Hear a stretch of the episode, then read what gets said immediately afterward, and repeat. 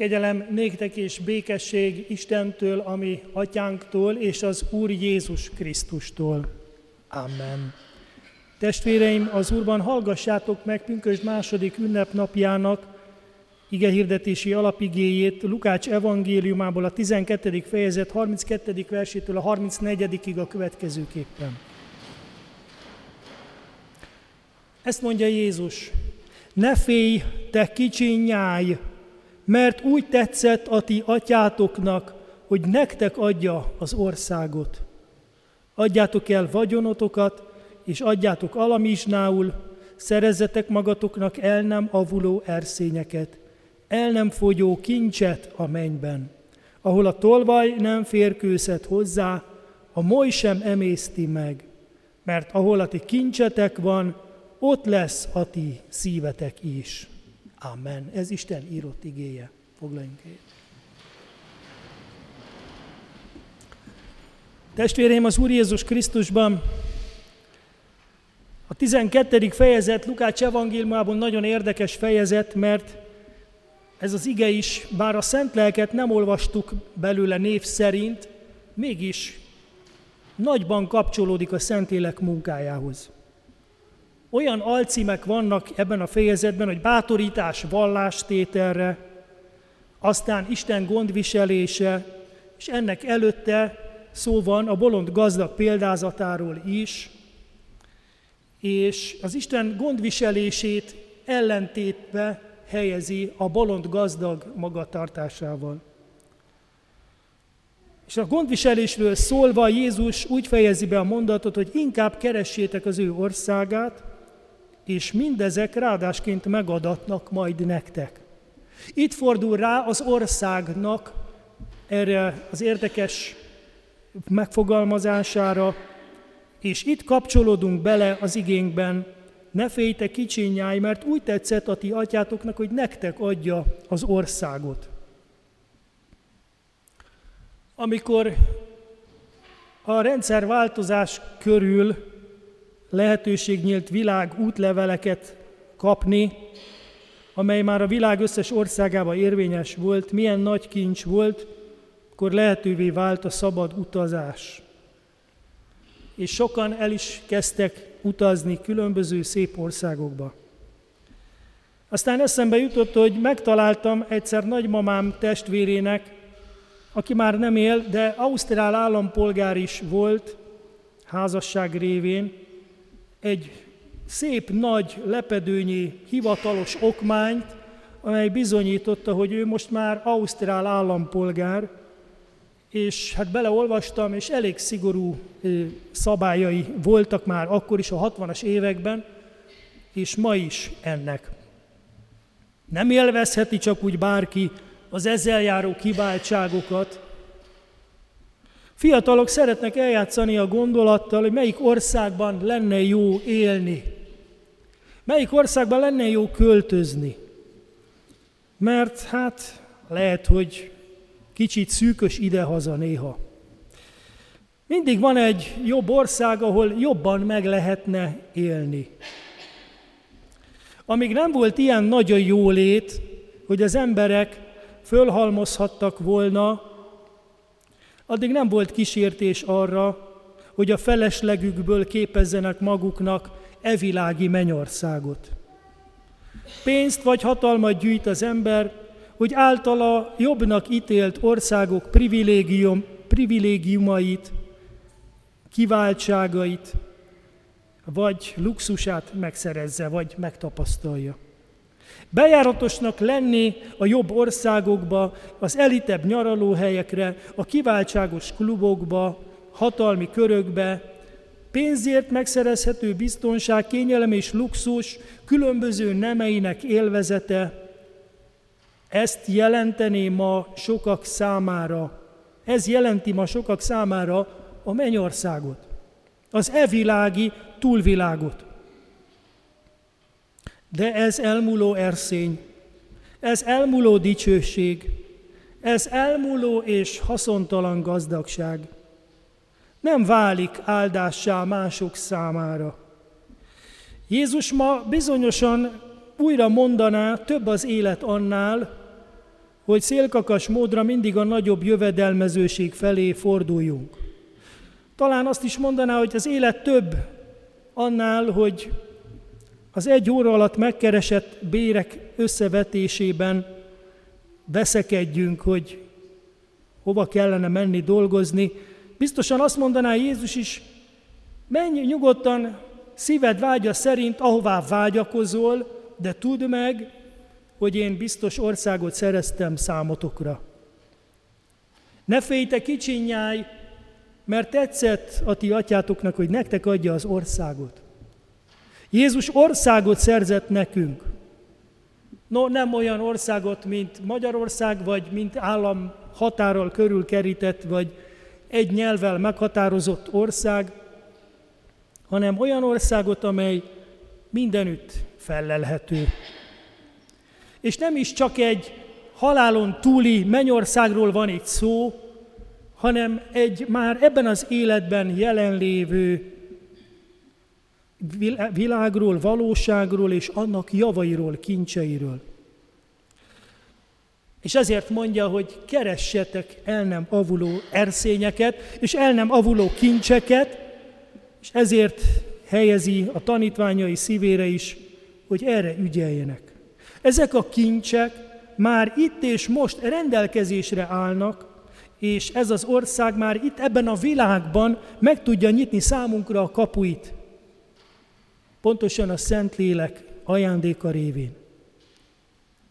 És ebben az értelemben a Krisztus követői, a benne bízók minimum már kettős állampolgárok. Ennek a világnak is a polgárai, de az Isten országának is a polgárai.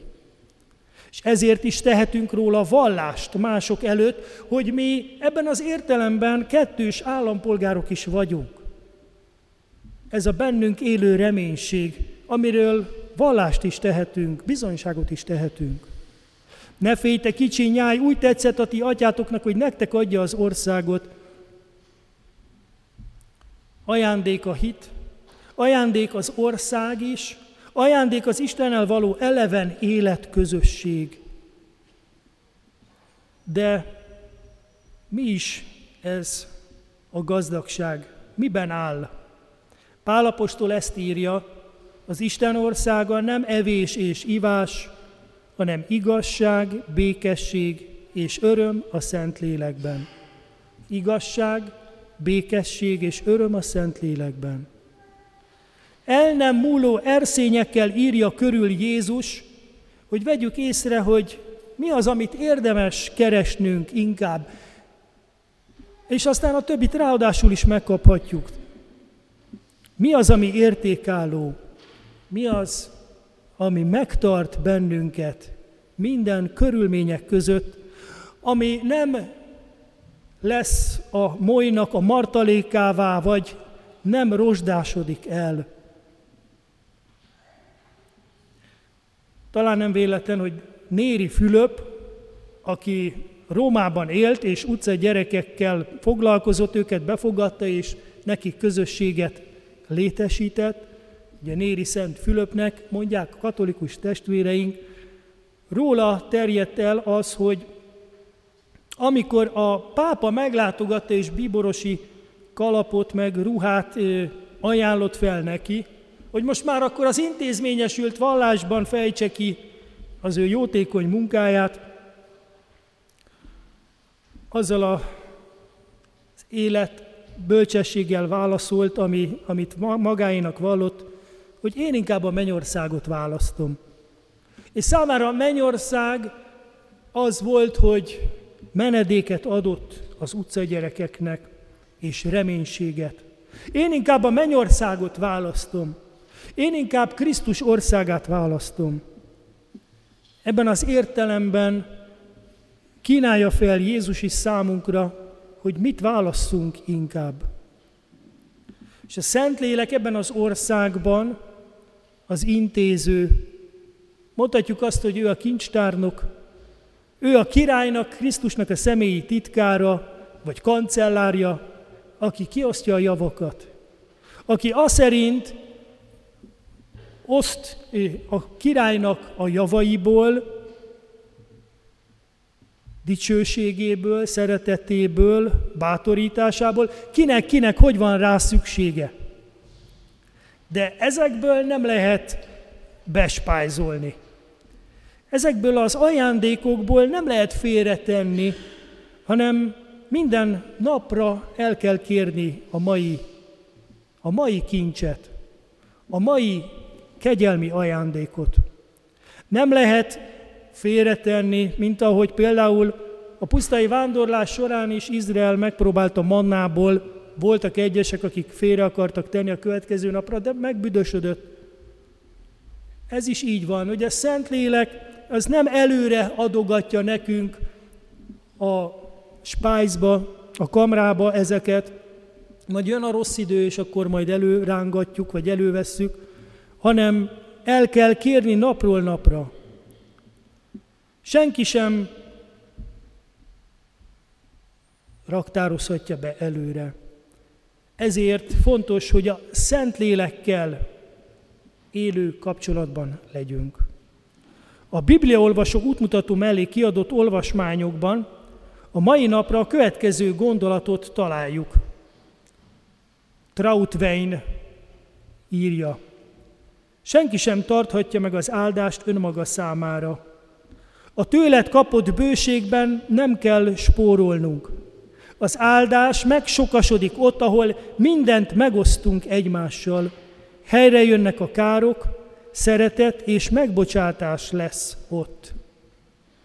Igen, Istennel élő közösségben, a gyülekezetben, az egyházban megosztódnak a javak. Megoszthatjuk egymással ezeket a javakat. És nem lesz kevesebb, hanem így lesz több. Érdekes módon mégis így lesz áldássá.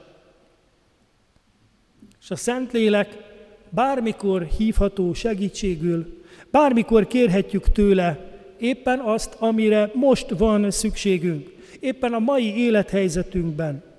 Nem véletlen, hogy annyiféle neve van, vigasztaló, bátorító, erősítő, megszentelő, pártfogó, ügyvéd, mind-mind a Szentlélek gazdag kincseinek adományaira utal, hogy mennyiféle élethelyzetben tud számunkra segíteni. Sőt, akkor is segít, hogyha megnehezedik az imádságunk is. Pálapostól írja a római levél 8. fejezetében, gyöngességünkben, gyöngességünkben segítségre van, segítségünkre van a lélek is. Mert nem tudjuk, hogyan imádkozzunk helyesen. A lélek azonban maga könyörök helyettünk szavakban nem foglalható sóhajtásokkal.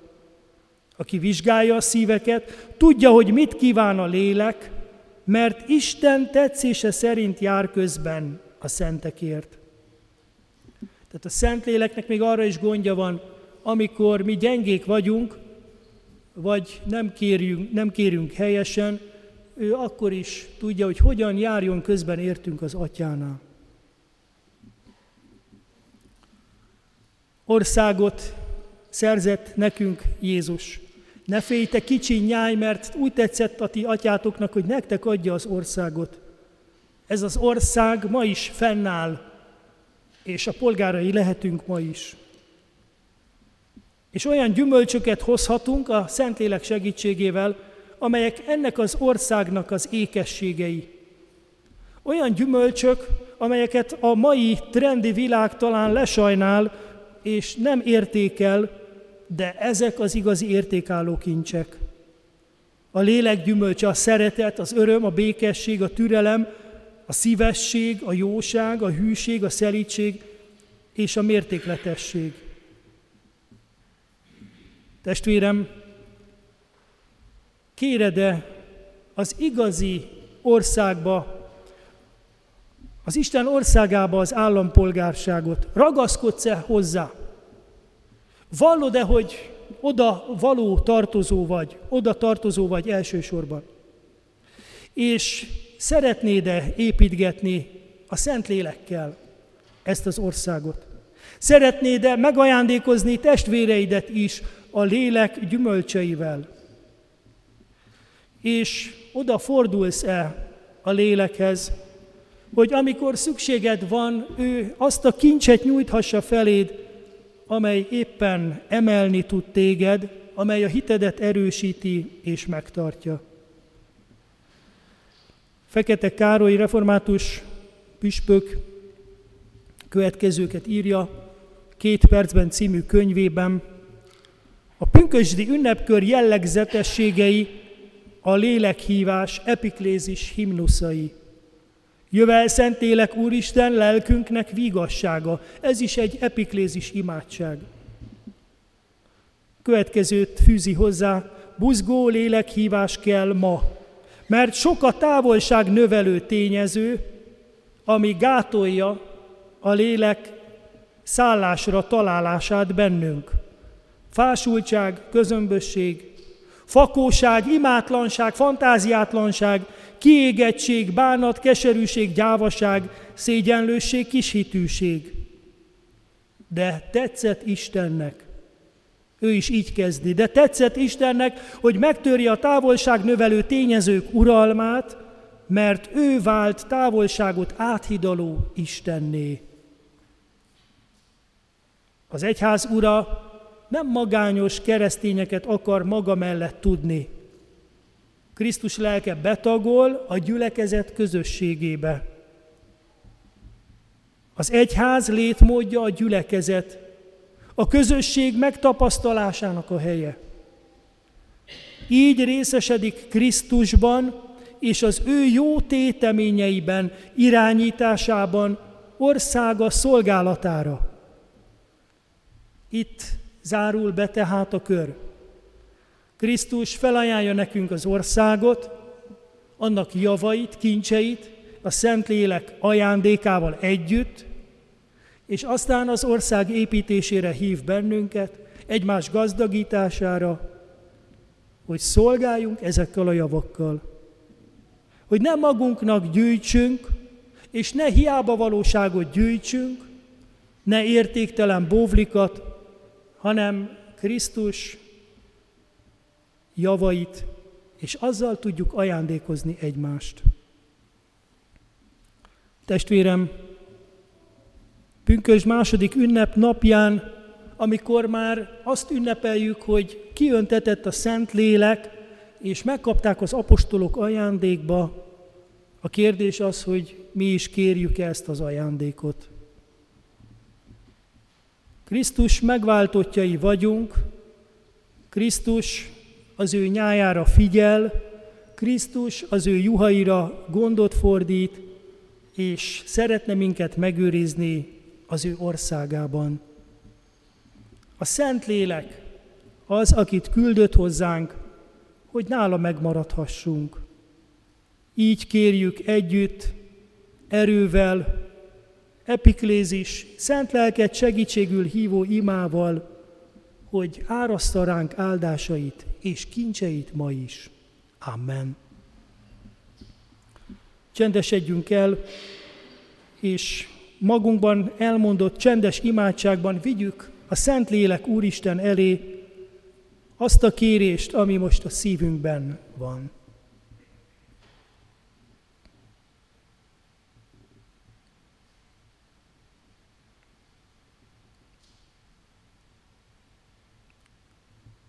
Pártfogunk, Szentlélek Úristen, köszönjük, hogy Te rendelkezésünkre állsz, és kincseidet ma is osztogatod.